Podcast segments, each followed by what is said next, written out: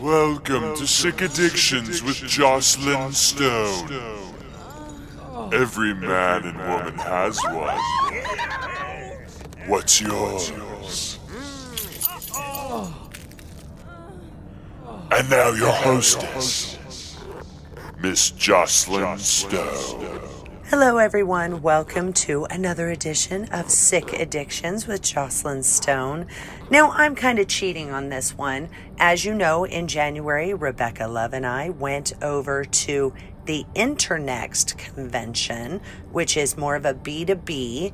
And one of the uh, seminars that we went to was three separate attorneys that have three different focal points in the adult industry. The regular attorneys that saw the loophole where the adult industry needed some backing, needed some help. And this was a, a really cool way of um, seeing their different topics. This presentation, uh, I'm going to read what they actually have written educational seminar facing new legal challenges in adult.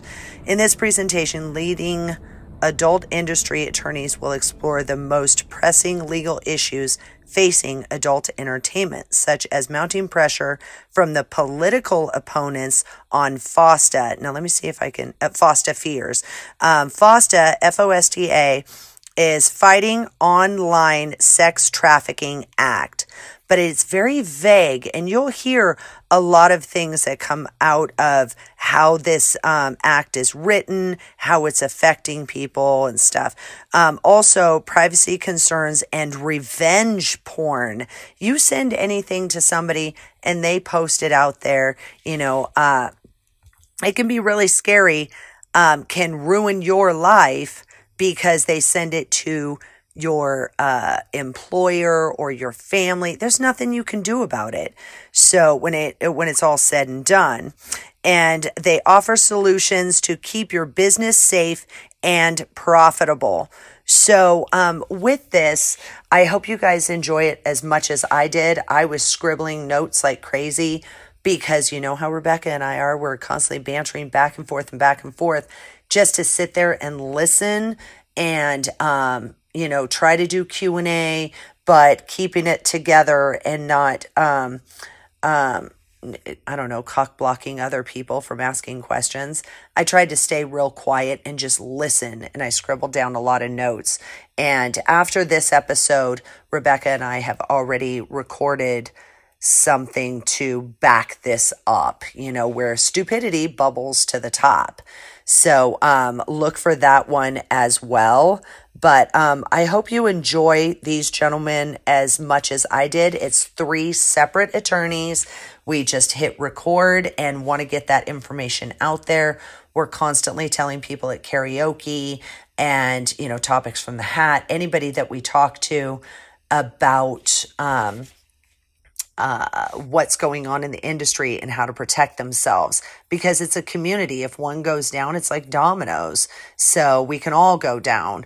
And if we don't fight for our own rights and we allow people to really put us down at the bottom of the barrel, well, that's the way everybody's going to treat us. We're not stupid, so we need to act like we're not stupid. And these gentlemen uh, actually took it upon themselves to go, hey, the adult industry, this industry, the talent needs some protecting and some advice. And it's it's pretty wonderful information. Remember there's three of them and all three have their own topic. So it's yeah it's pretty neat and i hope you guys enjoy it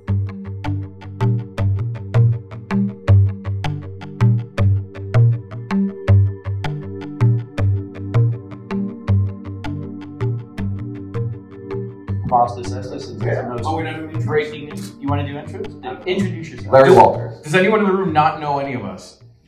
There you go. Oh, oh, there's one guy. Alright, so now I got the whole thing. New guy. We gotta introduce yourself first. Come here. yeah. Take your shirt off also. The new thing that we're doing here. Uh, Larry Walters, uh, I've been representing the industry for about 30 years. Uh, this is my 21st Internext.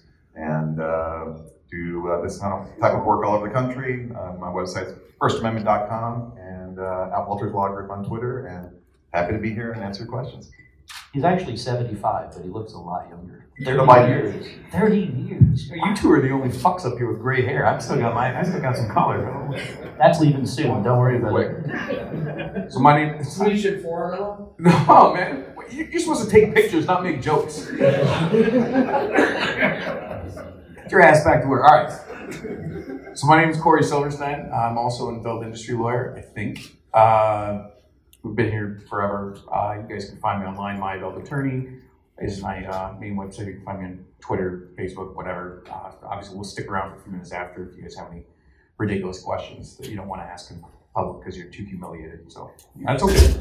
So there you go. Michael Fattorosi, California attorney, 20 years, 22 years, adult attorney, 17 years, adultbizlaw.com. Most people know me by at porn law on Twitter. That's a good way to find me. So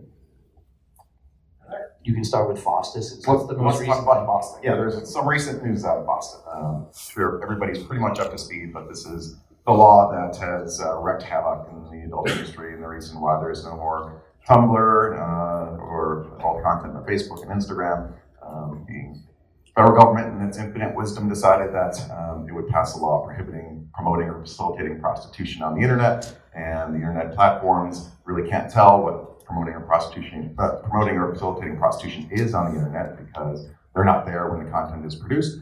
Any sexually oriented content could theoretically be promoting or facilitating prostitution. So they draw the line far away from anything that might be potentially risky, and so we've lost a lot of these platforms as a, uh, as a promotional outlet and tool. And so um, one of the things that we did as soon as the law was passed is put together a legal challenge to the statute, and uh, there's a group of plaintiffs, including the Woodhull Freedom Foundation and Archive.org and uh, a number of other uh, um, civil rights groups that are challenging the statute. Uh, we ended up at the district court level with a ruling that said that the plaintiffs who are challenging the law did not have standing, uh, which is basically a, a legal principle that says that if you don't have a dog in the fight, if you don't have a sufficient interest in the case, then you can't challenge the law. And the government was arguing, well, we wouldn't really prosecute these people. Uh, we wouldn't actually you know, pursue somebody who is advocating prostitution or helping sex workers or archiving the internet that includes all kinds of um, escort advertising sites and child pornography and everything else. Um, so the government made the argument that these plaintiffs don't have standing, these plaintiffs can't challenge the law. We can, of course, enforce it against anyone we want, but you can't challenge it. now, we obviously, you know, rejected that and appealed that to the District um, of Columbia Court of Appeals. And that court on Friday finally ruled that no, in fact, we do have standing to challenge it. We always had standing to challenge it. Um, the way that this law is written is so broad that it could potentially catch any of these sites that in any way promote or facilitate prostitution. Um, it's written broadly enough so it's not directed at like Backpage or other bad actor websites. It's directed at any website um, that potentially has the ability to promote or facilitate prostitution. And since the law doesn't define, promote, or facilitate, or even prostitution, it's vague, it's, it's broad. The platforms don't know what it really means, and uh, that we should have a chance to challenge it. And so we're very happy to see that decision. Um, unfortunately, it took a year and a half to get that from the time we, we initiated the legal challenge. So, you know, a lot of damage has been done to the internet. Uh, a lot of censorship has resulted, as you've seen. A lot of sexually oriented content has been wiped off the face of the internet. Uh, we're hoping that will change soon. We're going to go back to the district court and now have a real hearing on the merits of the challenge, on whether or not FOSTA actually does violate the First Amendment, whether it violates due process. And one of the crazy things about this law is it applies to any activity that occurred even before the law was passed, um, which, you know, lawyers up here, we know that that's not right. It's a violation of due process. You can't pass a law and then say, oh, well, it also applies to everything that occurred before the law was passed, which is a little silly. But we challenged it on due process grounds, know, that's a violation of due process. So we're back at the district court now. Uh, we hope to have a hearing as soon as possible.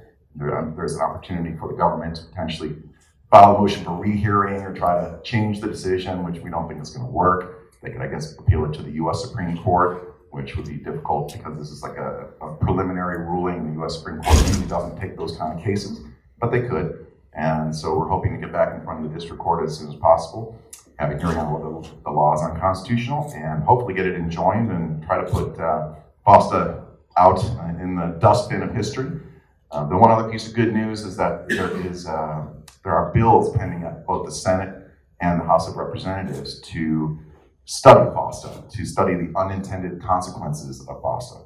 Um, it's as if they just finally realized, oh, maybe we did something wrong when we passed this law. Maybe sex workers have now lost all their harm reduction tools and all their ability to operate their own businesses, and maybe they're being driven into very dangerous situations, and the murder rate is up, and the uh, sexual assault rate is up with regard to sex workers. And they didn't study this before when they should have, but now they're actually finally talking about in Congress studying the unintended in- impacts of FOSTA, which is a good first step because the study comes back that shows that this law actually does harm sex workers, it does cause censorship on the internet, then there's a possibility that it could be modified, could be repealed, could be looked at again, and maybe that's another avenue we can try to get rid of FOSTA in addition to the legal challenge that we have pending. Can, can I ask you a question? I, I know you're very deep into the appeals and the criminal aspect, but it, what about the civil aspect of, so, of FOSTA? Because it does allow for private causes of action against uh, websites. And there's been some cases filed against Facebook, and there was a recent MailChimp case. And so that's something that people should not forget is that it's not only a criminal aspect, but there's a civil aspect FOSTA as well, is there not? FOSTA did a number of different things. It's not just one statute. It repealed the protection that the platform operators had under what's called Section 230. Uh, it allows now for virtually anybody to sue platforms if they say that they're a victim of uh, sex trafficking or prostitution. And these, these lawsuits have now been filed, civil lawsuits have been filed against uh, MailChimp and Salesforce and Facebook uh, under the theory that they either promoted prostitution or were recklessly indifferent to sex trafficking, which is another crazy part of this law. If you operate a platform and content is uploaded to your website and it somehow involves sex trafficking and you didn't do enough to find out about that fact in the first place, and someone turned a blind eye to it, then you can be sued in federal court for millions of dollars, like Salesforce and Mailchimp and, and Facebook have. And so, you know, this this law uh, has done a number of dangerous things, and that's why they draw the line so far away from illegal material because they're afraid of these lawsuits. And the civil lawsuits have been filed. A lot of damage has been done uh, in terms of removal of content from the internet. But Mike's right. You, know, you, you can face potential criminal prosecution or civil liability by being sued for you know, allowing this type of content on your site. And so even though the criminal case is being, or the criminal aspect of FOSTA is being appealed, the civil cases are still moving forward in- towards litigation, correct? Yes, um, there, there have been a, few civil cases that have moved forward. Some of them have been dismissed. Um, some of them are being appealed. So, you know, obviously the platforms are fighting back and, and they have the money to, to fight back, at least the ones that have been sued or named so far. Um, Backpage is in the middle of a criminal prosecution as well, but not under FOSTA, under pre-existing law, which parenthetically shows that FOSTA wasn't necessary in the first place because their main target was Backpage. They wanted to get rid of Backpage, and they said, we need FOSTA to get rid of Backpage. We need FOSTA. We need this new law that we can use to go after uh, website operators and platform operators. But they took FOSTA, they used existing law to take down Backpage before FOSTA was even passed. Uh, but yes, the civil cases go on, and uh, it, there'll be more of them, I can guarantee, because it's now much easier under FOSTA to sue a platform operator unless we get it enjoined and, and shut down. And in that case, uh, things will hopefully go back to normal. Do you think FOSTA is, is partially the reason why some of the larger platforms like Instagram and Twitter may be shutting down adult performer sites or adult sites in general as to limit their liability? Yeah, There's no question in my mind that the decisions that were made in the last two years to take down sexually oriented content from the platforms was based on FOSTA. I mean, the timing is obvious. Uh, most of them won't publicly admit it for a number of reasons. You know, part of it is that we have to get into legal advice from their lawyers. Why are you taking on this content? Well, our lawyers told us to. Well, we can't really get into what our lawyers say, so they don't publicly admit it. But one platform that did admit it publicly was Craigslist. And they immediately took down the personals ads section of Craigslist right after FOSTA was passed.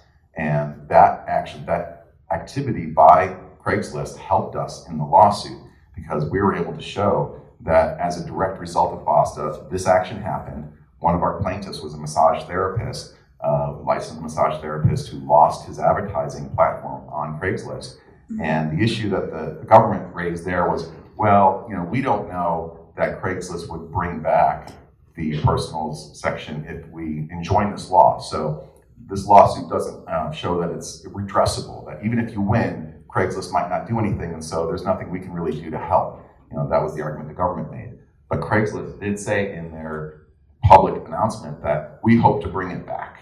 And that was the key in the recent decision where the court said, look, you know, Craigslist took this down right after FOSTA was passed. They said it was because of FOSTA, and they said they want to bring it back. So obviously, if we enjoin the law, it looks like they want to bring it back, and things would, like I say, go back to normal. So uh, yes, the, the platforms are taking content down as a result of FOSTA, whether they admit it publicly or not. And the question I get asked a lot about escorts is, you can't have sex trafficking with one person. So if somebody is, they have their own escort site where they're only a- advertising themselves, that wouldn't necessarily fall under FOSTA. But if they started advertising other escorts that were available with them as duos or friends or things like that, would that also encompass a FOSTA type situation? Yeah, that is that is a common question. You know, people ask, okay, what is the extent of FOSTA? Does it apply to consensual sex work on the street? No, it has to involve a computer. Uh, FOSTA says that it has to that the prostitution has to be of another. So you have to be promoting the prostitution of another. So that suggests that there has to be a different person other than the website operator who is engaging in prostitution that the website is promoting. So if you have a sex worker that's operating their own website and the only sexual activity in, involves that one person, then FOSTA probably wouldn't apply. At least that's what I would argue, and I think that's a reasonable interpretation.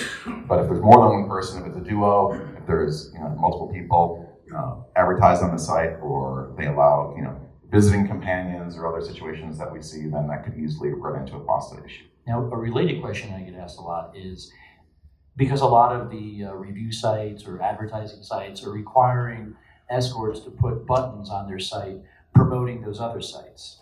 Would that fall under FOSTA? Because that links to a site that is also promoting prostitution, even though there may only be one person on the first site, by adding those buttons on, does that now encompass promoting the prostitution of others?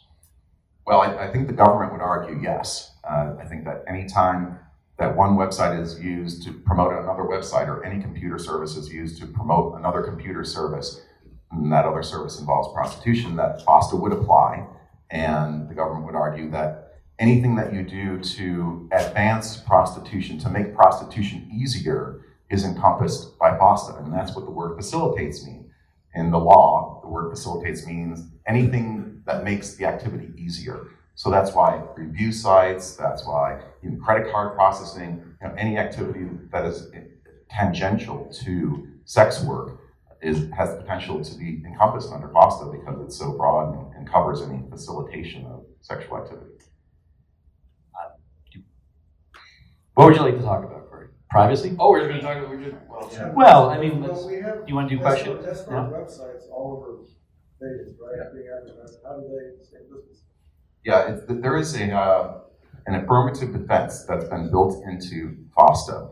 It, it's certainly not perfect, and there's a lot of problems with it. But the government realized, well, there is a small section of about that allows for legal prostitution. So we can't just make all prostitution illegal. So they built in this affirmative defense where basically after you get prosecuted and you know arrested and dragged into a federal court, you can then argue that well, the only prostitution activities I was advertising on this website involved legal prostitution activities. Um, but it gets to be a very complicated question because if the website is based in another jurisdiction or received in another jurisdiction, or you're using hosting services that are based outside the, the state of, of Nevada where prostitution is legal, does the prostitution have to be legal in all those jurisdictions? And will the government say, well, yes, the, you know, the, the end user that goes to the prostitute is engaging in, in a legal activity, but there's other facilitation of that activity that is occurring in places where it's illegal. So, and we've seen that before. Um, there, there have been other cases where um, there have been challenges to a, uh, a statute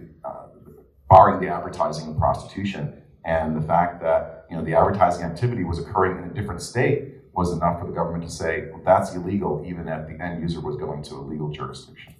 What about girls? Yeah, that's- Oh, Yeah. I'm thinking, it's like, it's, there's tons of them on there, so they're all being advertised, and what's their technicality? Yeah, And I think, girls are supposed to use this, aren't Yeah, we- I mean, it- you know, it, we can't talk about specific companies because we don't know what their decision making is, what their lawyers are telling them, et cetera. I can tell you that there are a lot of people breaking the law um, in this industry, and there are others who believe that because I'm based in a jurisdiction outside the United States, that U.S. law doesn't apply. Um, you know, we've seen U.S. law be applied to foreign operations in a lot of other industries, as well as in, um, in human trafficking cases, in drug cases, in online gambling cases. Um, the United States government basically shut down a number of online gambling sites that were operating overseas by seizing all of their money, um, by enjoining them, issuing court orders to stop their operations in the United States. So it's not as if the United States is powerless uh, with regard to operations outside the United States. It is admittedly a little bit difficult. Um, the Department of Homeland Security has made comments publicly saying that you know it's difficult for us to reach these online escort sites that are based overseas. So you know it may be challenging for them. It's not impossible, um, but most of the escort advertising sites that are left are based overseas. We get a lot of these questions often. As lawyers, we get this all the time, and people say to us, well, and, and like you gave the Eros example, we're not going to use specific examples, but people say, well, wait a minute, but they're doing it, so if they're doing it, why can't I do it? And, and we get it all the time. And, and the fact is, is that our job as lawyers is to advise our clients what the law is and tell them, listen, by doing this, you're either breaking the law, you're not complying with the law, etc. Unfortunately, even as lawyers, as many times as we would love to sit and tell clients over and over again and beat them in the head and tell them that they're doing something stupid, they make their own decisions, and oftentimes those decisions involve not bringing them. Now, does that mean though that what people should be doing is emulating the content, the, the conduct of the biggest sites? No, that's that's a horrible mistake. That's more of an epidemic than anything. And when people do that, what ends up happening is okay, you know, guys, what's the expression with the one guy jumps off the cliff and the guy falls, jumps off after him, and the guy jumps after him, and everyone's jumping off the damn cliff. You don't want to be doing that. So that's a great, really good, uh, really good question. So. Any other FOSTA questions? I, I have something that's not exactly possible, but very relevant. Have any of you seen any adult sites taken down? No, I'm not taken down, pursued and attacked under the, um, I don't know the name of it, you'll know this when I describe it.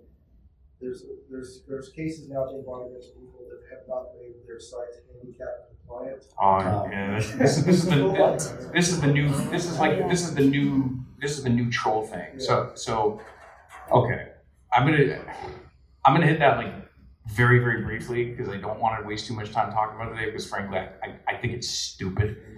Um, unfortunately, you know the three of us are actually we've been doing this for a while.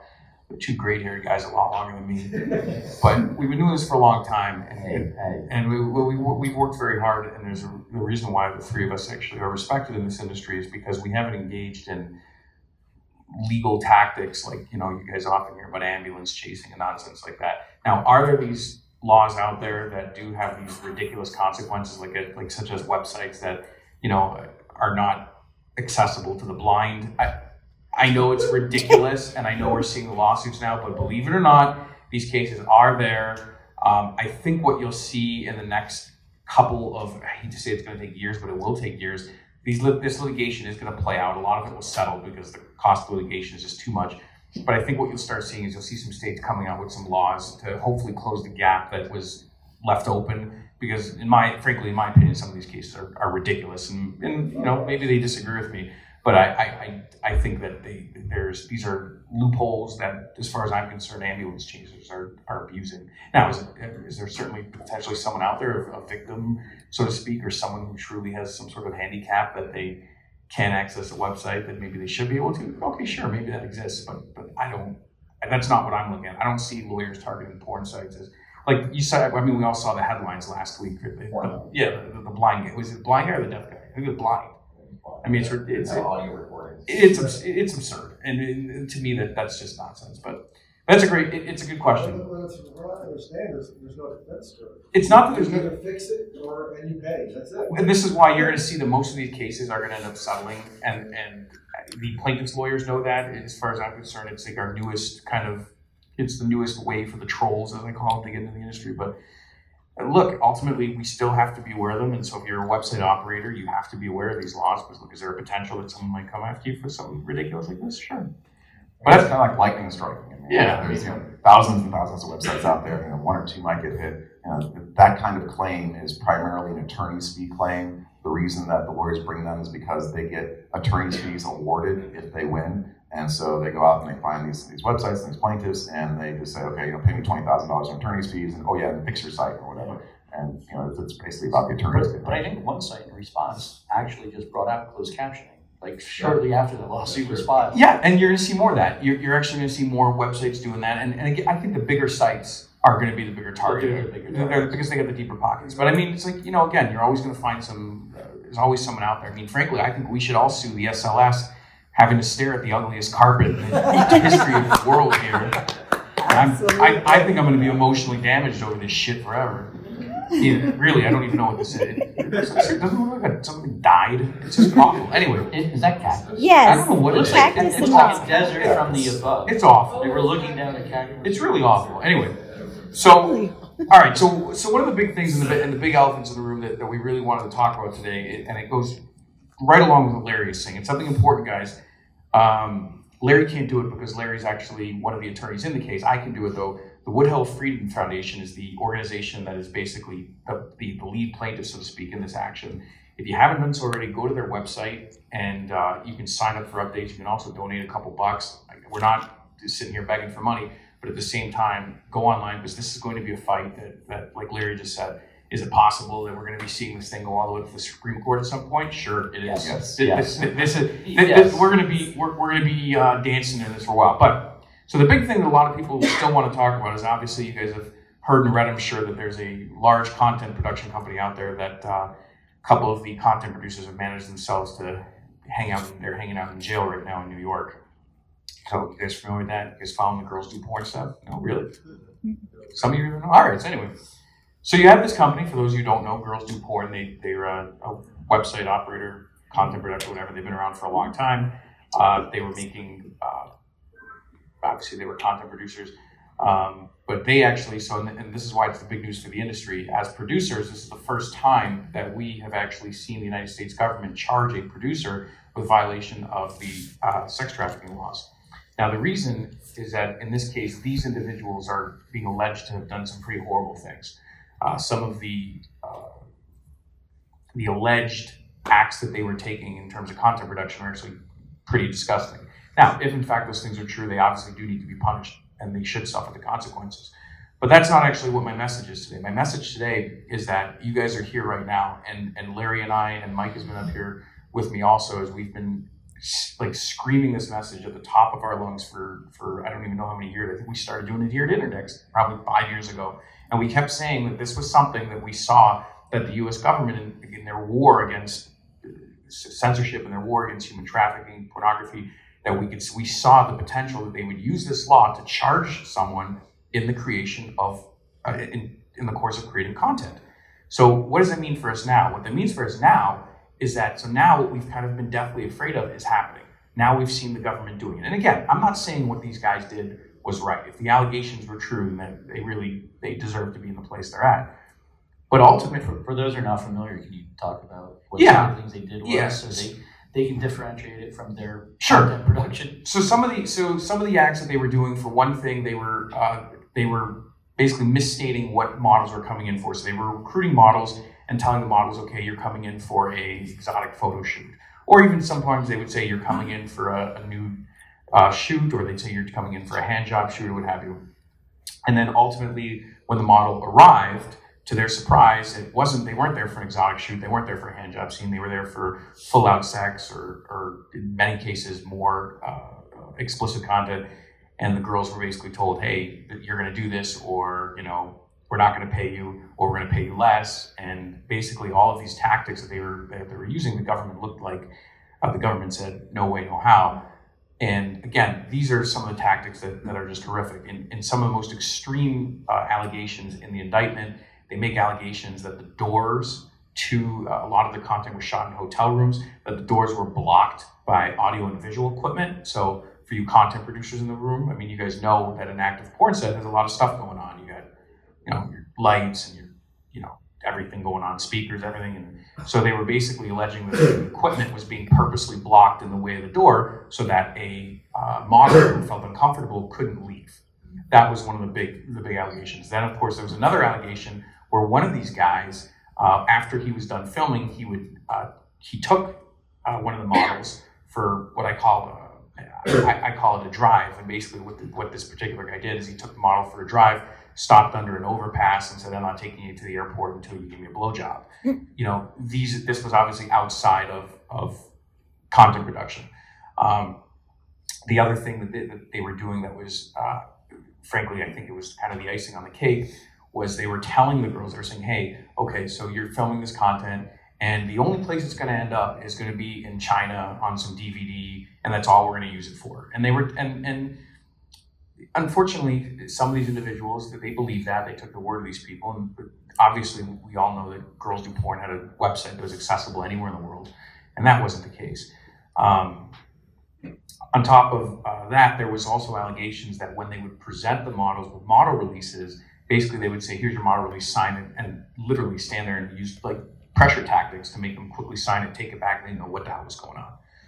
This sort of behavior is unacceptable. It- we don't. If, if you're a content producer and that's the sort of stuff you want to do in this industry, then get the fuck out. We don't want to hear. That that's not what this industry is about. That's it's frankly it's disgusting if it's true.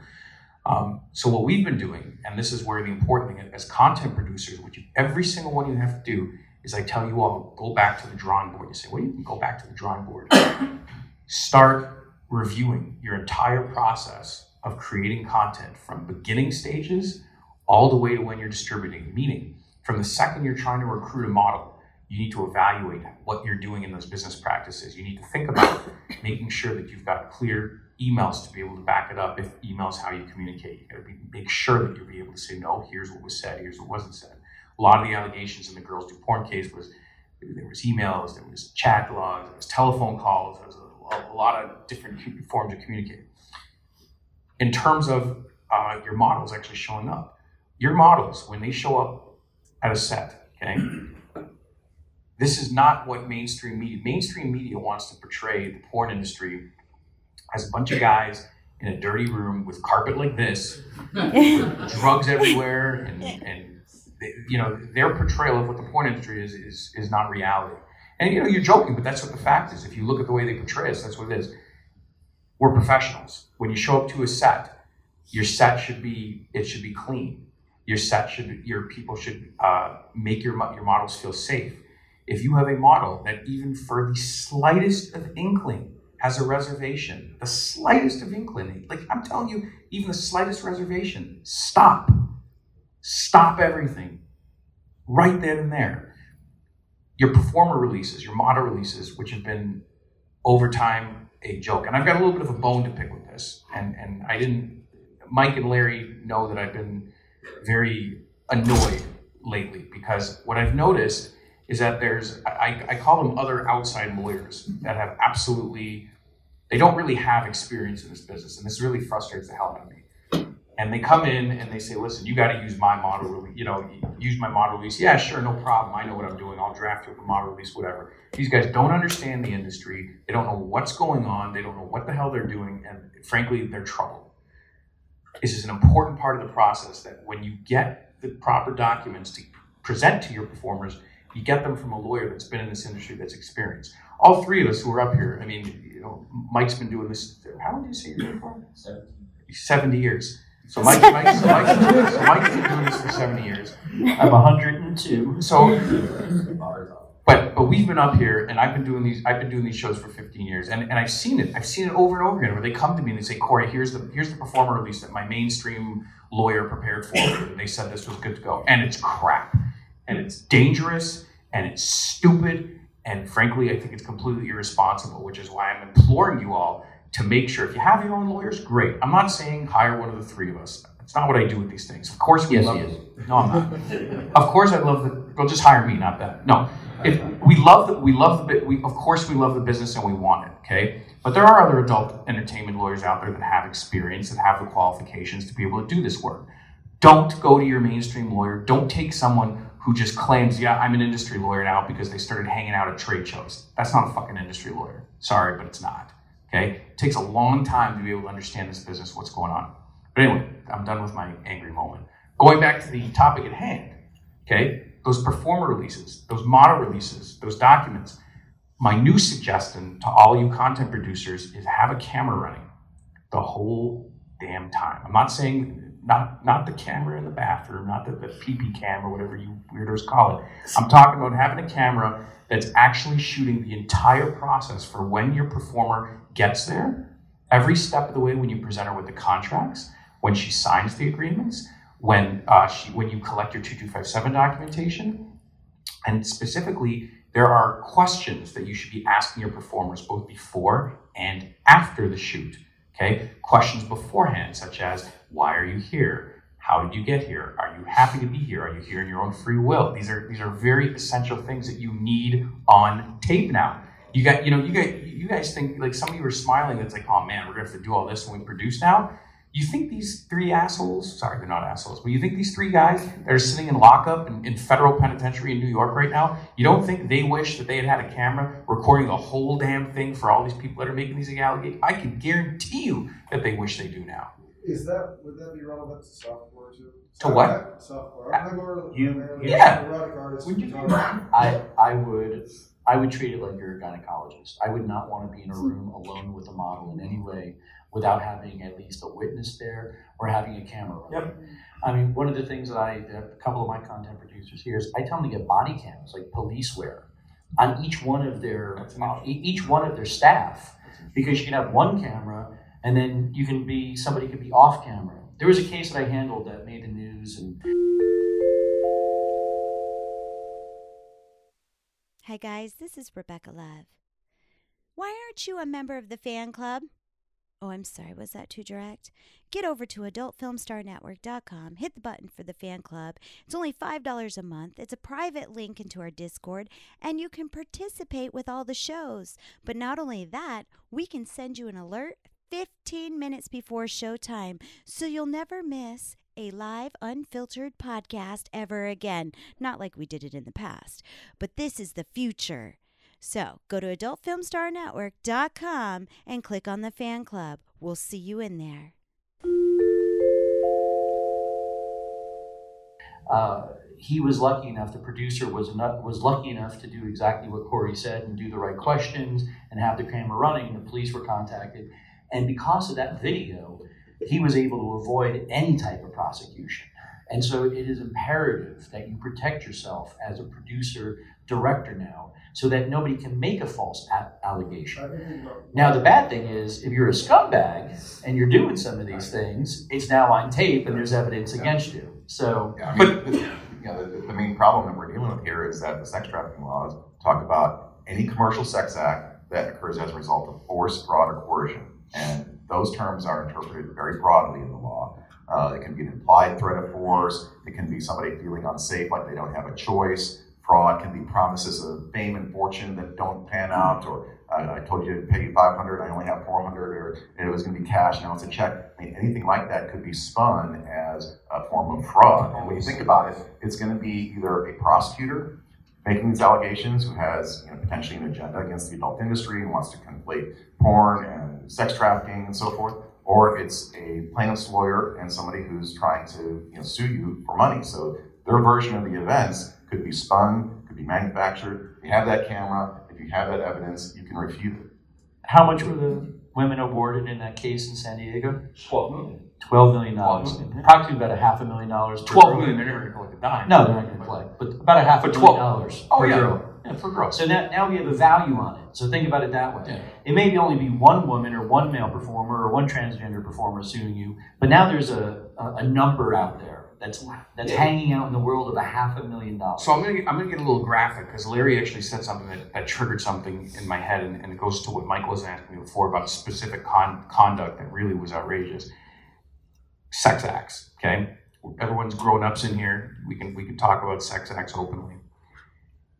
If an individual is going to a shoot, okay, guy or girl, okay, it doesn't it doesn't make a difference to me, and that individual believes that they're walking in to do a blowjob scene, okay, and then when they get there, you start saying, ah, you know what? Well, you're here, you know, why don't we do an anal scene? I'll give you an extra hundred bucks. Or you know what?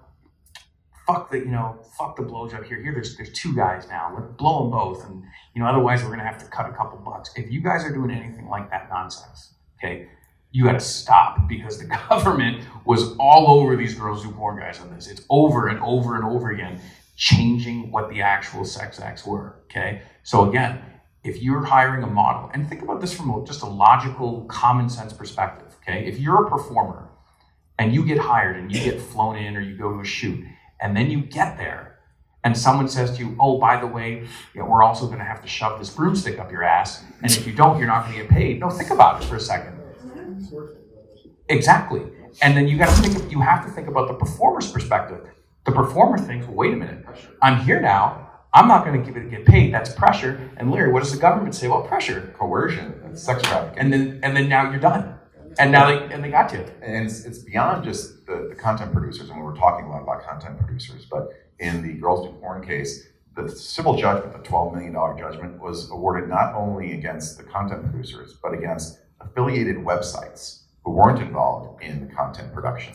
So now you're talking about you've got to know if content that you're promoting or linking to or making money from involves these kinds of activities because the liability goes beyond the producers. And you know, it's the same thing with, with FOSTA. If you are recklessly indifferent to sex trafficking content on your site, that's a FOSTA violation. And so you, you have an obligation to know what kind of content is being promoted by your site or uploaded by your site, even if it's produced totally by third parties. Yeah, you can, it, it's you know again this is the sort of things. Anyway so that was the first big thing i wanted to talk about. Uh, second thing the big thing i wanted to talk about today was uh, a lot of you we have website operators in here? Okay there we go. So you guys been reading news lately? You guys been seeing a lot about data breaches? Okay. So this is becoming the newest uh, hottest thing in, in adult right now why i can't possibly i have no freaking clue i have my suspicions but that's a whole other issue we're going to talk about something that you guys are going to have to get serious about, okay? Number one, if you guys haven't already done so, there are companies out there, insurance companies, that will give you what's called cyber insurance policies, okay? These are insurance policies that specifically protect you in the event of, of data breaches. I'm recommending to every single one of you in here today, go out and get one. Now, one of the reasons why I'm telling you that is because even if you do absolutely everything 120% correct, okay? What's happening now in the data protection world, so to speak, is you have these, they call themselves data security firms, okay? And what these guys do is they go to your website or your program or your server and they look for an exploit, okay? And once they find an exploit, what they then do is they send you an email and they say, hey, we're so and so security firm and eh, security firm, excuse me, and we found this particular exploit. Uh, good news though, we found it, and if you pay us ten thousand dollars a month to be your official security consultants, what have you, uh, you know, it all ends there. Okay. You guys want to guess what happens when the website operator doesn't pay the security the security firm? Guess what? Now you're on the cover of whatever tech magazine is doing it, and that's what's happening right now. Um, I'm involved currently in two of the two of the cases that are going on, and I'm and I'm telling you guys, this is serious business because people think that okay, you fix a data breach, you get the, the bad you know bad press, and you're done. That's not the case at all. In the U.S., you've got 50 states, which means you've got 50 different jurisdictions that have different reporting requirements. What that means is that each state will tell you, okay, well, you got to report it this way. You've got to send it to your people that are affected this way, and you got to notify the attorney general, and you got to send it like this. And if you don't comply with that, now you're open to potential civil liability, and on top of that, you're open to potential criminal liability by that state, given what their individual statutes are right now. So this is a, this is kind of like a hot thing that I'm kind of I'm putting into your guys' ear today because I'm seeing this now. I'm starting to see the pattern, much like Larry and I and Mike have been up here telling you guys that the government was coming in terms of content production, human trafficking. We've been warning you. I'm telling you, this data breach thing is scary, and I think it's going to get bigger. The reason why is because companies are starting to think, shit, if I don't pay this data security center off, or excuse me, data security firm off, I'm going to be the next guy to be on the cover of whatever magazine, and my business is going to be fucked. You guys got to be thinking about this now. This is going to be a huge discussion that you give it another 12 months, 24 months. When you see me back up here talking next year, it's not going to be three, four adult companies. It's probably going to be 10, 15 companies that are going. And, and I'm on, and he's on two of the cases on one side, and I'm on the case on the other side. And I can tell you that there are models hunting for lawyers. Okay? So when these data breaches occur, it's not going to go away quietly. The The models are smart enough to know their rights. They're going to go hunt lawyers that will take these cases on contingency. And we're talking about a lot of money for data Big breach dollars. cases. Big dollars. Big dollars. So This shit is not like this, this, the world of data security and personal information security now has it is completely evolved. Like Mike said, there there are models out there that are getting very, very, very caught up in this. They're getting very educated on these issues. and very angry. Yep. Very angry. a lot of pissed off models. One of the reasons, of course, is because models are concerned that it's not just about their driver's license number, it's about their, their security, frankly. Now someone could find out what their real name is, find out where their real address is, and that, out them, do anything. well, you know, I hadn't thought about that. I hadn't thought about the outing, actually. Yeah, I, I hadn't thought about that. And it's a good point, too. But you can't, this is the real deal. And, and if you guys think that, you know, I'm just talking up here and moving my lips and it's like, know, no big deal. Guys, I'm telling you, come back and talk to me a year and there'll probably be 10, 15 more companies that are going to hit with this stuff. One other aspect to that is your privacy policies. You know, a lot of people just take privacy policies from other sites, or they don't. They, they had it up there for six years and they haven't looked at it in forever. The models and the government, they're going to look at those privacy policies because that describes exactly how you handle personal information, how you secure it, and what you promise to the general public that's using your website. You start making statements like, you know, your data is 100% secure. I've seen it in a lot of privacy policies. We, do everything. We go above and beyond to secure your data. They're going to look at that, and you're going to be held to those promises. So be very careful what you say in a privacy policy. Make sure it accurately reflects what you do on your website in terms of private data. We have a question. to that real quick. Oh, yeah. Yes, sir. Yeah, we're it. I was, I was just wondering, apart from getting insurance, what can you do to try and eliminate any, any issues that may? Okay, so some of the things that you need to do immediately, okay, is you have to take a look at what's happening right now and look at kind of like the common denominators. So what I've noticed so far is that people who are using Amazon, excuse me, Amazon web hosting services, is out as AWS, they seem there's a pattern. They're being targeted. Um, what I would tell you guys in the adult industry is I would tell you guys to think very hard about who you're hosting with. Uh, because Amazon is hosting, there are obviously adult, uh, adult hosts, there's Mojo Host Reflected. They're all out there that do, do excellent jobs. Um, you guys have to think about this because, again, we know that Amazon Web Services is being targeted. Uh, my newest understanding of, of the, the technology that's being used is that I'm not sure, and this is new, so you guys are probably smarter than me in this, but it's these, uh, they call them like uh, data buckets, is, is what they're being referred to as. And basically, uh, what, what these, you know what it is? Yeah, it's an Amazon simple storage service, and what, what it is, it's um, you can associate some blob of data, like a video, Yep. with, with some key, which is maybe a file name, or could just be an arbitrary identifier. And the core problem is, is that a lot of the default configurations make it really easy to develop with. Uh, make the make the whole bucket structure public, and so you can download any file, and oftentimes, um, even if you can't list the contents, you might be able to guess the names of the various files once you know the name of one of them. And It, it basically comes from IT guys that don't know they're asking holes for. Well, we're see- we're, we're, we're seeing well, we're seeing a lot of it, and but but the pattern that we're seeing over and over again is these companies are looking at this particular Amazon bucket thing. It seems to be the target right now. So my to answer your question, the first thing I would do is if you're using that, I would stop. Uh, number two, what I would do, there are legitimate. When I say legitimate, there are legitimate data security firms out there that you can hire to do audits that actually aren't insanely. Some people think they're so expensive that they're beyond the course of affordability. That's not the case at all. You can hire one of these companies. Uh, they will go to your site, to your server. In essence, they will try to hack you on purpose. And the whole purpose, but before them doing that, they'll sign confidentiality agreements and there'll be legal documents in place so they don't turn around and do what these other scumbags are doing. Uh, but that's a great question. That's the second thing I would do. The third thing that you uh, you need to be doing is you need to revisit uh, the access that you're giving out. Okay, because of one of these things that you don't think of, and the gentleman with the the goatee there, and I was going to call it the, the KFC guy, but I thought that wouldn't make any sense. So the so the KFC guy makes a good point because if you if you yourself are giving out you know 300 different access cards, call them access cards or logins or passwords to access this thing, and you're not tracking them and what have you, that's just stupid. And so what we're seeing in some of these data breaches is basically uh, an, an old, old, old password or an old key is being used for someone that's no longer associated with the site that they just forgot to deactivate. You should be keeping a log and making sure that if at any point there's any change in staffing or if you have a model where it goes away or an artist that goes away, whatever, slice the head off, kill that key right away. Don't give it out to another person. That's another big no-no. don't take someone else's key and then give it to someone else because then later on when you try to figure out who the hell it was, how you gonna figure it out. But anyway, Mike wants. Oh, I guess go ahead. I want to make sure that we have time because Mike really wants to talk about AB fives. But I guess to touch on that issue, because I do come from an IT standpoint, um, a lot of the industry has recently changed over to trust no one Mhm. and authenticate everybody. So, um, and then a lot of the, the companies that I've worked with before will audit your site, and as soon as you are able to work with them and say, okay, well, person A, B, and C are going to be terminated on this date, then as soon as that time frame comes around, then all their access is gone. Everything that they've had is now archived, and you can pull it for whatever you need.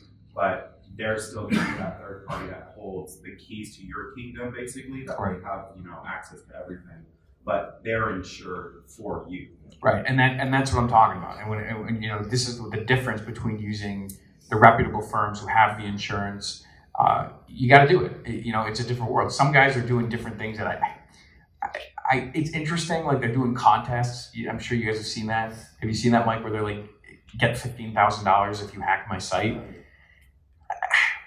I, I like it from a PR standpoint, but in terms of an intelligence standpoint, I'm kind of like, you really want to do that? And because if you invite the wrong person, then you're going to say, well, I don't want 15, give me a half a million. You know, it's, it's, just, it's not, I, I don't know if that's the smartest uh, tool in the bag. But anyway, that's enough about that crap. Hey, Mike, I got a question for you. What's AB5, man? AB5 is going to be the death of a lot of these companies. All right, there we go. It's very Um, positive. AB5 is in California now. It's coming to a state near you. Like it's probably coming to your state.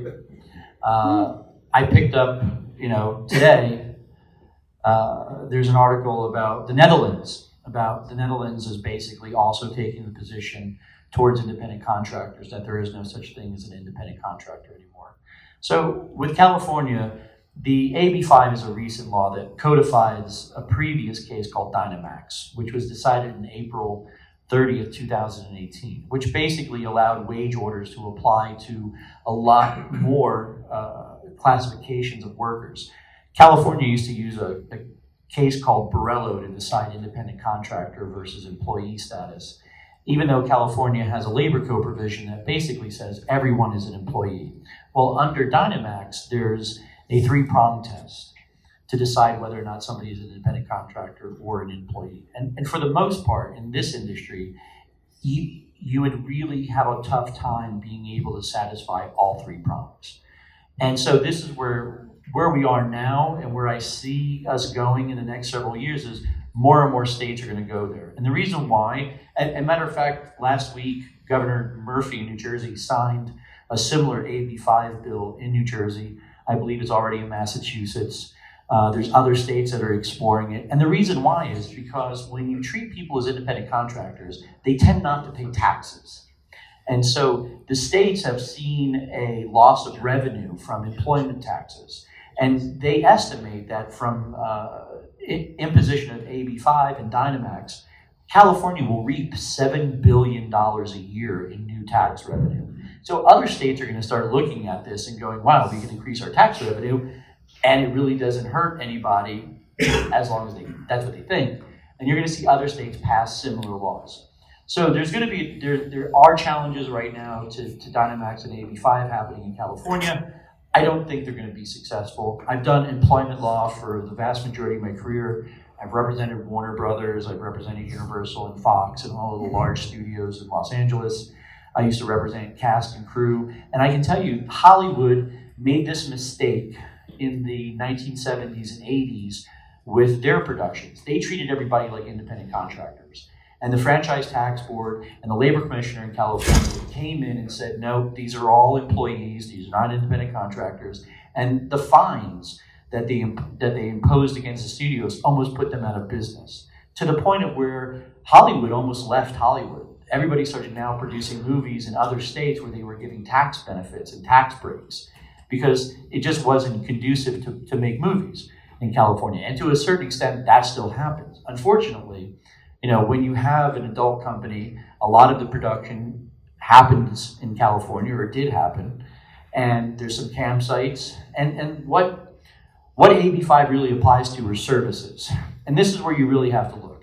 If you're a content production studio, you have to treat your performers, your director, your videographers, treat them as employees. Make the switch over now. Stop the liability because under in California law, your liability goes back three years.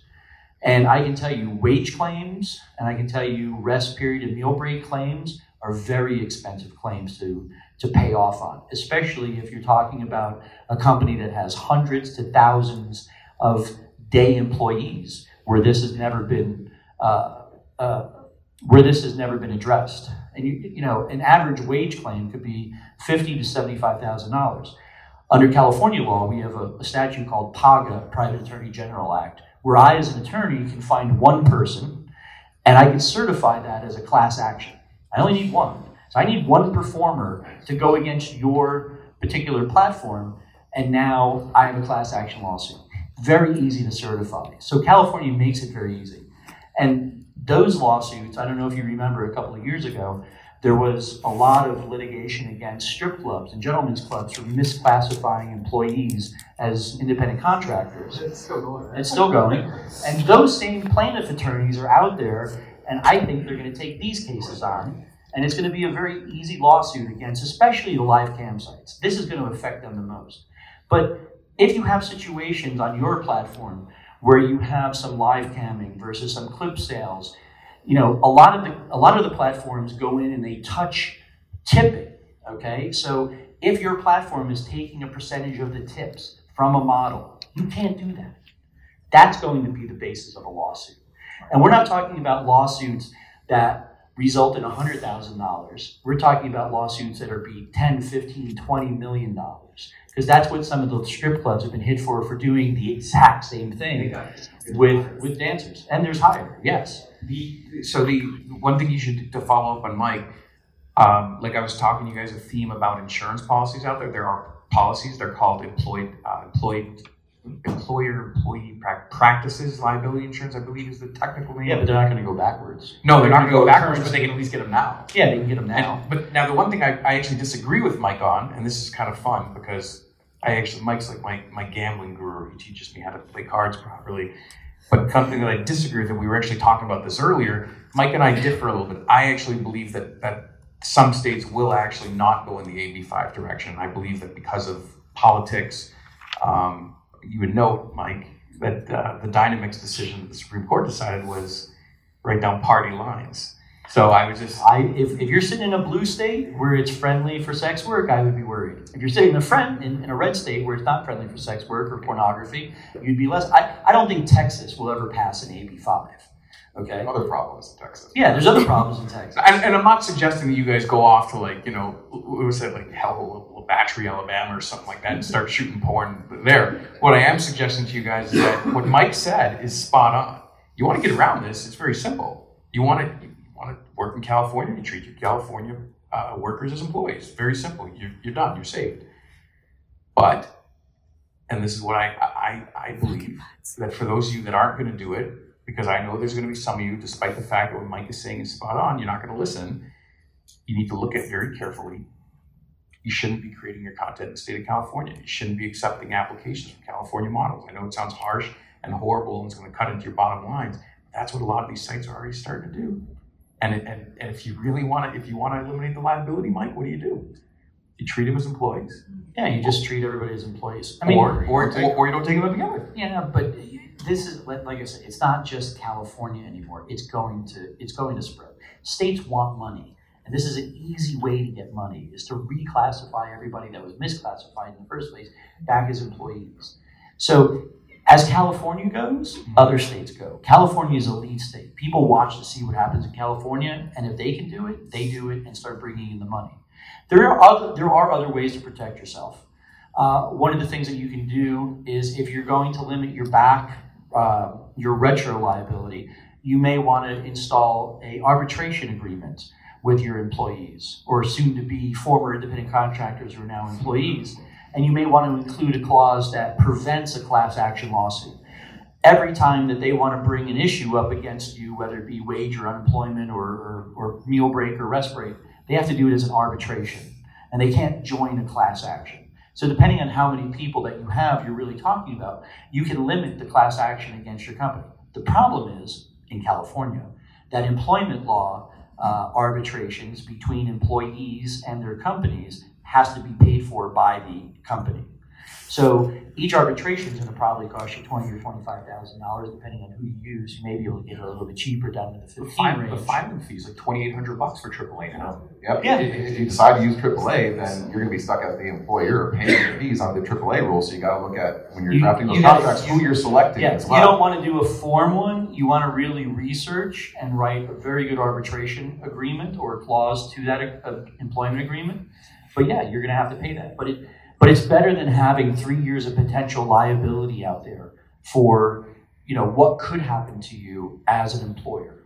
You know, Another question over there. Yeah, if the model is registered, they're an LLC. they're That's not going to help. It's And- really not going to help. And what's really no, and what's really cool. I mean it's not really cool, but what the geniuses over in, in California, sorry Mike, I know you're a California guy, but what the geniuses did is they actually specifically wrote about that in the law. It's right there in there. It says regardless of what form the worker is. So it, they knew that that's exactly what people were going to try, and the state of California said no way. There, there's a. I, I did a two-hour thing yesterday on it, and I, I have a handout. If you give me a card, I'll send you. There's there's like uh, ten or twelve things that have to be uh, met to show that there's a bona fide business-to-business relationship.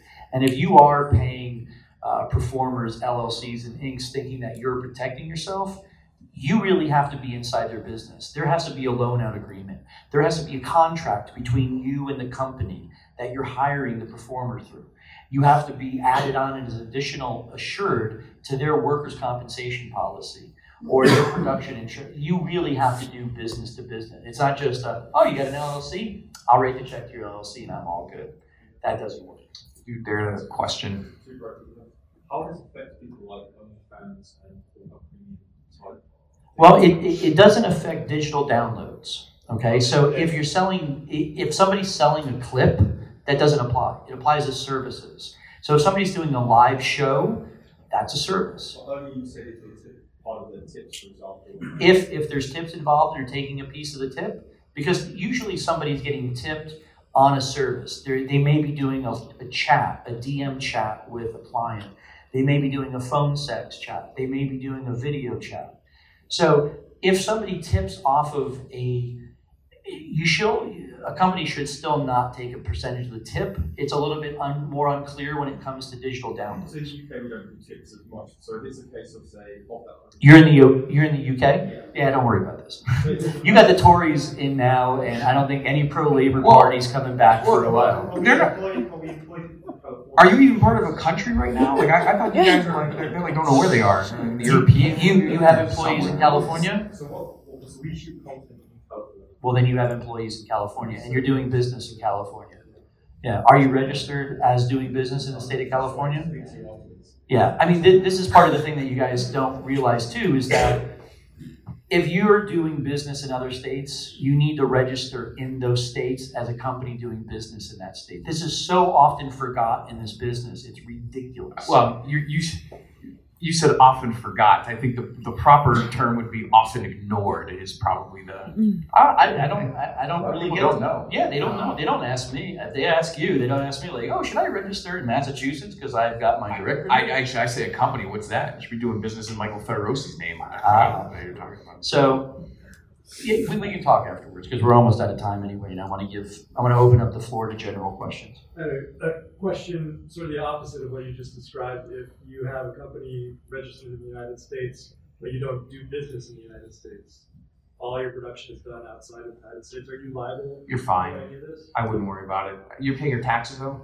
Uh, so Talk later. Anyway, so listen. You know, like I was saying. Oh, oh, just, that- yeah, wait, wait, just, just do me just do me a favor, okay? One last Soap thing. on a rope, bad. Run. And that's the other thing about about AB five. If you're going to start filing uh, payroll uh, reports, that's going to start lighting up the FTBs, uh, and they're going to start finding out who you are as an employer. Why hadn't you ever paid payroll taxes before? And the models are going to get hit even worse because there's going to be there's going to be employment taxes paid on them, and they're going to start to wonder why haven't anybody filed tax returns on these people for years. Well, it's a problem. That's It's the model. problem. That's the model thing to think about, though. The models that are that are racing over. It's a two-way street. Models are supposed to be paying certain levels of state taxes. They're supposed to be paying their FICA, Medicare, and it's just as much as you could say, well, okay, well, Well, but but here's the problem. If I don't pay taxes as a United States citizen, that doesn't put me in jail. Okay. If I don't pay payroll taxes, that's a little bit more That could criminal. put you in jail. Yes. So there's an issue. Anyway, uh, pay your taxes, Pay your please. taxes. Well, So open. a- Any questions for He's, about he's, anything? he's thinking about it. I'm thinking about it. And is that, now how does this apply to like, I know you're talking about employees, but I, like, as a target, I'm based in Nevada. Mhm. Uh, so it's not really an issue, but if I'm just hiring a model for, you know, shoot for the day, so she, how could she be an employee? Because you can have an employee for one day. But you're shooting in Nevada. Yeah. Are you are you hiring her from California? Not usually. right? Well, then uh, Yeah, i- you- i- if I'm nothing sure. happens with California, So You know- if I hire them from California? could be. I will. yes. I, I'll tell you something interesting. Because one of my cli- one of my campsite clients who came to, we were doing this. We were doing the whole AB five analysis. We actually did a statistical analysis of how many of. I think at this time they had like two hundred and seventy thousand accounts or something. I said, how many of the two hundred seventy thousand accounts are actually California based? Well, it was actually. We were very. The answer was actually less than four hundred and seventy. Then when we broke it down to how many of those counts are actually active, the number was less than 200. So one thing I'd actually be telling you guys, and to think about this, again, even though, you know, some people might not want to hear me say this, is take a close, hard look at your numbers and make a decision. Because if you're looking at your overall business and, you know, 0.221% of your models are California based, don't accept California models. There's your solution. So it, it's again, I, I know you, you don't want to hear it from me, you don't want to hear me say it, but that's the reality of the situation. So look at the numbers and look at, at do you really need to be in California? Now, again, I'm not taking away from what Mike's saying because Mike makes a good point. There are going to, you know, you will see some copycat states. But again, on the flip side, I disagree with them because I think some states are going to say, we're going to be the states that are friendly to this sort of business. We want independent contractors, most notably trucking industry. Uh, they're going to be the ones that are going to see states are going to be clamoring for their work. But it's unlikely that we'll get the exclusion that some other better lobbied uh, industries. Yeah, you know, me and Mike were talking about this today. We were actually we were playing cards when we were having this conversation. Um, we don't have lobbyists. Yeah, w- th- th- there is some talk that, that, that you know we're going to start hiring some lobbyists to try to get the exception. So what you can do under AB five is you can get excluded. So there's certain categories. Lawyers, for example, are excluded. Suckers.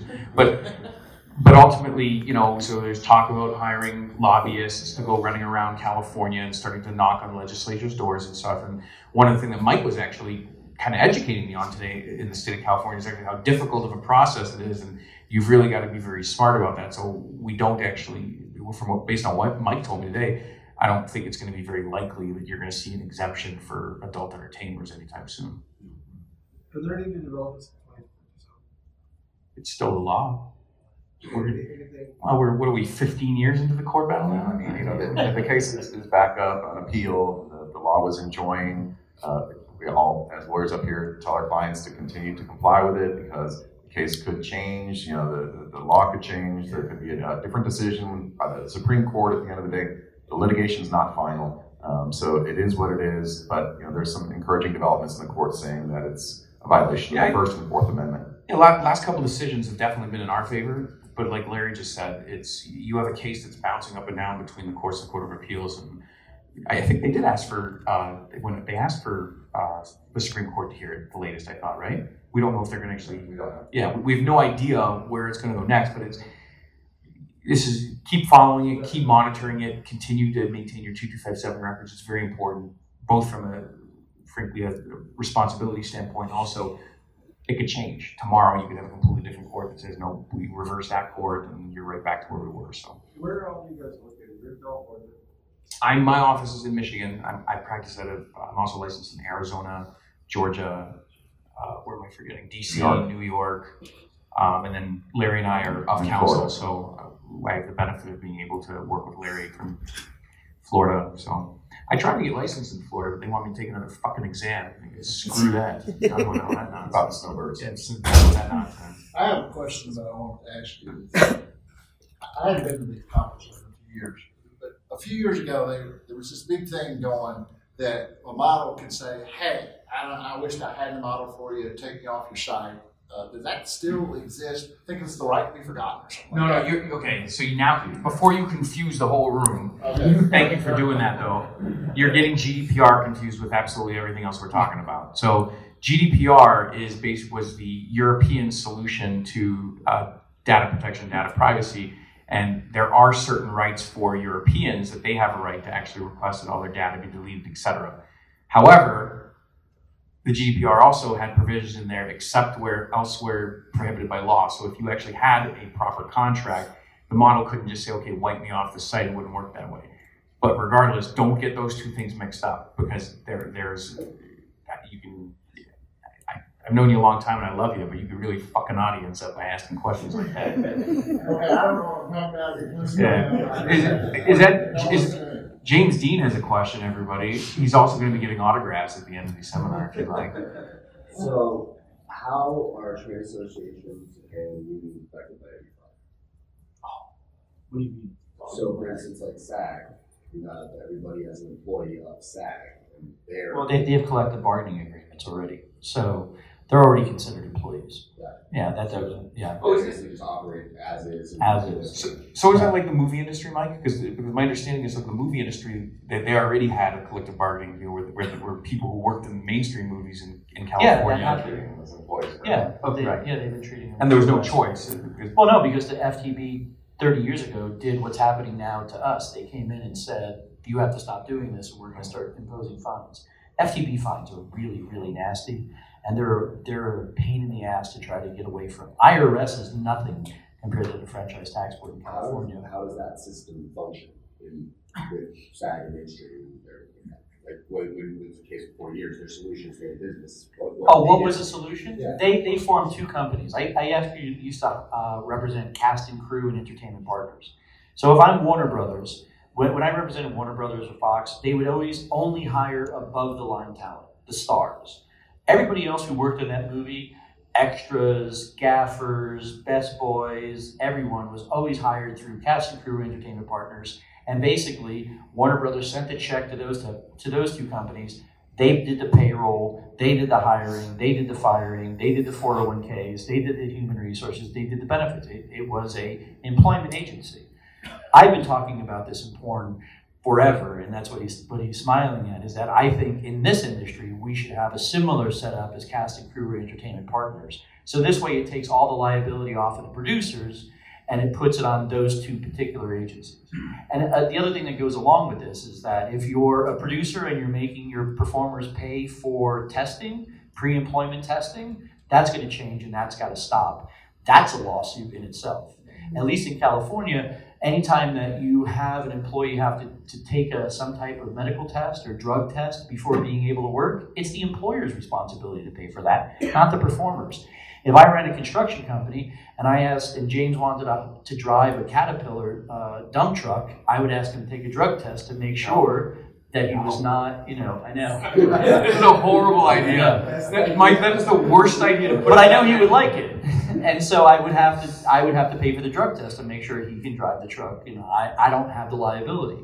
I'm saving myself from liability. So the same thing's going to happen when we start treating everybody as employees. The testing is going to have to roll over onto the backs of the producers. I just pictured James filming a scene in a fucking caterpillar now because of this. I remember a video of me destroying a car at that place over here in Vegas. Yeah. With the guns? With the guns? No, no, no. Oh. It's actually called the construction. Oh, they do? Yeah, one more. Yeah, um, the intern exit interviews. Um, as of now, when we do the exit interviews, we do them on set with everybody there. Oh, it was a great time. It was great.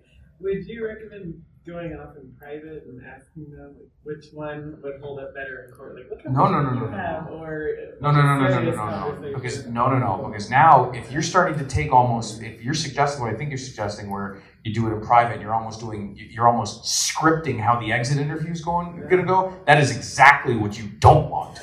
That is actually, and, and no, that's a great question. Your interviews that you're doing both before and after. This was actually something Larry taught me a lot, uh, many, many years ago. This is raw footage. Okay, this is like if, if you if, if your model is sitting there and she's you know she's still sitting there taking off some of the makeup from her face and she's saying yeah I had a great time I can't blah blah. You want that footage. You don't want to start stop freezing, then going back on the camera and say, "We to stop a minute ago. Why is it?" Because I didn't like your answers, and you got the gun pointed to her head. You answer that question again the right way. No, no, no. What if the shoot didn't go great? Sometimes I I work with Better to know a that. Better to, better to know and don't use the content. I, your question is so spot on. This drives me nuts. It drives me crazy. Exit interview where the model says it was a horrible experience. My ass is hurting now. I'm never going to do it again. I'm not. Well, there, there's a case going on right now where that exit interview happened, and the director came back and said, "No, we need to do that exit interview again," and that's now a lawsuit. Don't use the Well, content. mine's more. Don't use the It content. wasn't that much fun, but they're saying it was fun, but then they go home and they change their mind. No, yeah. So what do you There's do? no, there's no We have evidence that I you think need she's to be saying able for to the fight privacy of the Okay. model, so Yeah, she can be that's what happened in the honest. case that I handled, and, and literally, it, it was a sum total Yeah, of so everything. that- The police looked at the demeanor of the model when she arrived, how she was through the scene, how she was during the exit interview, a- and she was fine during everything. So when she got home and changed her mind, the cops were like, we don't really believe her because we got an hour and a half of her being all giddy and happy and laughing and joyful, so. Now, I'm not sure what sort of content you you, you film, but for, for those of you who are in the more the extreme fetishes, um, I would actually tell you guys that one thing that is starting to move in a big direction is in addition to the post production interviews, there's also post production documents to sign. Um, this is getting bigger and bigger and bigger, uh, only because again you're seeing these situations like Mike is describing, where you have you know people changing their mind and, and so forth. So this is another thing that, that just to be considering. So it's also important that when you talk to your lawyer or whoever it is that, that's doing your documentation, that you be very honest with them. Tell them what you're doing. Tell them if you know if what you're seeing is is is you know one of James's crazy scenes where you're just throwing pancakes at his ass for three hours, then tell him that. You know, do be, be specific in what the content is. If the content is more extreme, if the content involves whips and chains and bondage and so forth, tell your lawyer that so they can prepare the necessary documents and help you prepare so that you can film the content in, in a responsible way. I'm guessing you'd also suggest to keep the source footage too. I mean, now it's 4K and it's so Oh my god, I, source footage, source footage is, is gold. I, I mean, keep it. Put it in a, you know, with the cost of storage being so cheap now, hmm. put it on a hard drive and store it somewhere. It's not an S3 bucket. What's that? It's No, not no, an no, no, no, not an Amazon web server. There's no question. Thanks for mentioning, you talked about uh, coercion and pressure, and, you know, about changing like the con, the content from what was on the call sheet. What if, let's say, the model, let's say it ran in a four-hour shoot, right? Let's say into the second hour, she gets into an argument with her boyfriend that lasts an hour, right? So you would very kindly ask the model, will you stay another hour? Would that be considered pressure? How do you ask her? Well, I mean, that- You kindly ask her, No, no, it's not pressure. Right, but you, the way you define I mean, pressure. But you better give her a meal break and some rest because otherwise you're gonna. Well, that's gonna get- happen. Yeah, See, that's I'm. I'm probably going to differ with what these two guys are going to say because I'm in, in this particular circumstance, I'm very conservative. Frankly, if it were me, given the nature of what we're in right now, I would probably take the easy way out and I would probably not push the extra hour. But that's that's just me right now. There's going to be you know 100 shades of gray and lots of different things that come up in any production, and you know the environment that we're in doesn't mean that you can't negotiate a contract, but the expectations have to be extremely clear. Everybody has to be on the same page.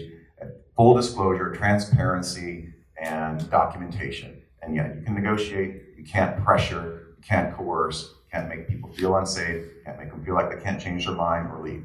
You know, those are the basic rules, and that, that doesn't change the fact that negotiation is still possible in business. That's what makes me a little nervous in the, in the example you just gave because I wonder, Larry, if maybe that creates a situation where the model's he's thinking, well, she says, well, I didn't really feel like I could leave. Right, You know? that's what we were talking about. Well, that's what Larry just said. Almost anything could be considered pressure, right? That's And that's what Larry just said, and, and I agree with him on that. Any, any employment type of situation is pressure. You just don't get to walk off your job whenever you want because you feel like it. There is some some, but if you've negotiated four hours and you can show that she spent an hour on the phone because you have a camera running, you know, Ah, protecting yes, yourself, yes, you then you can go. Well, there is no pressure. She was walking around talking to her boyfriend for an hour. Look at the, you know, and never shut off the camera. Because in the other case that I talked about, that was something that the police questioned, like, why did the camera go on and off? So always try to figure out a way to keep that camera running completely. When you're having a, a fight with your significant other, right? How many times You have fight with your significant Yeah, occasionally. When you're having a fight with your significant other, how many times have you like when when someone's trying to walk away from the argument, you turn and block the door to keep fighting with them or keep the argument going or whatever? I'm not talking about you know physical violence, but even in my head, I've had fights with my spouse where you know That's abuse. No, well, whatever. It's- but ultimately, when you think about this in a set, this is like one of the examples that I'm giving. So, like in your situation, you start getting into a dispute over, well, did you really have an hour left? You're supposed to be on on set, whatever. Don't go standing on the side of them and block the doorway, because because because that's actually one of the things we saw in the girls do porn indictment. Or, or have your security guards block it. Yep. Don't do that. Don't do that. You have a question? No, I don't have a question. Just one question. uh, Not to turn this on myself. I've been doing this for 17 years. And one of the things when I first got into this industry, there was this kind of golden unspoken rule that a girl as a model, and I'm going to say girl because she was a girl, was always a girl. If she ever asked, when can I, when do you think this will be done? They were almost like, like, what? You have the nerve to ask that kind of a question? You're not really in this, are you? For the like, blah blah blah blah blah. And I, and I've noticed over the years that now I tell uh, when my female models come to set, I let them know almost immediately when they're going to be done about during the day. And I watch their whole face, like they just get much like, oh, oh wow, The- you know, hey, we should be done. It's ten o'clock in the morning. If everything goes well, we're going to be done at two o'clock in the afternoon. They look at me, they go, you just really just said that. No, the expectation Like, should be the expectation should be set either before the shoot. Hold on. As somebody who I can safely say has done more porn as a model than anyone else in this room, male or female, knowing what you're getting into before you get there and what is expected of you when when you arrive is more valuable than any contract, anything else. Just No, to he's right. treat it as a human being is Right. respect. Because and you- even with trivial things like, oh, today you're going to play the pool guy who's then going to see the, the neighbor and you know have this thing. Right. Just even if it seems asinine, the knowledge of oh this is what I'm getting into is is so much more comfortable and so many And I've shot James many, many times, and he's been on my sets, and, and I've actually been sued for this kind of thing. Where, Why? Me, I see Yeah. but, but when I Really? in no other job in the oh. world do ever do we ever show fun. up in another job and, and not know when we're gonna go home. You never show up at Best Buy for your op for your No, Like, it- you might be holiday or whatever it is. No. And the same thing should happen, you know, and on, on a porn set. Just tell the person like, hey, this is what's gonna be expected. But this is why, and this is, but, but, you- and you can expect to leave about this time. but this is the difference between professional, well-respected content producers and then the other crap that you get. And, and that's the difference. Because when you have someone who's producing the way James just described, where the expectations are set ahead of time and everybody knows exactly what they're going to be doing, how long they're going to be shooting, what they're going to be doing, etc. Those are professionals. That's the way it should be. These other ragtag operations that you know are going there and they're saying, "Oh, you know what, honey, you got to stay another eight and a half hours." That's not going to. It's. But and my final point, really quickly, I'm a professional. I have been for 17 years. I've always been consensual. I've been sued. I've had about three or four issues where people have said after the fact, Billy Watson made me do this because they made a choice that they didn't like set after the fact, generally due to social. media. And that, that used to be just be. So you have to be super careful. And even as careful as I've been for 17 years, and Michael's been my counsel almost the whole time, something can happen.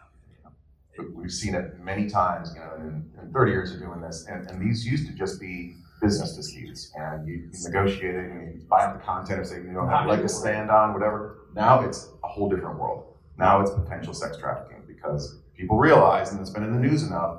Oh, wait a minute, this is a commercial sex act. I was pressured, or they'll get some lawyer now who's paying attention. We, and tell them that. we've been talking up here very much in the one angle, and I'm going to talk to you just briefly about it. There is the other angle where you will find individuals who will come to the set, who will lie, who will have bad intentions. How long do you want me to talk? Hey, listen, they're going to come to your studio and they're going to lie. They're going to lie about what happened. They might have the greatest time in the world, and they're going to leave and they're going to say he didn't let me go. He did things that he wasn't supposed to. And I'm saying he, and that's not always he. It could be she.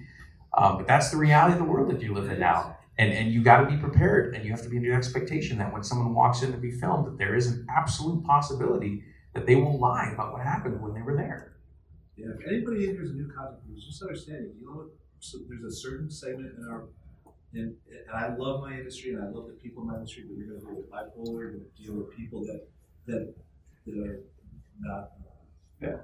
Sorry, guys. I, I just looked at my watch and realized we've gone way over time, and, and that's good. And I love the fact that you guys are asking these questions. What kept me out of doing this stuff for 15 15 years. Just when I think I'm going to do it now, I'm like, you know what? I'm going to be an investor of a day trade. No, no, no, no, no. See, no, man. There's, there's, no. See, there is, there is no reason why you can't be successful in this business if you do it the right way.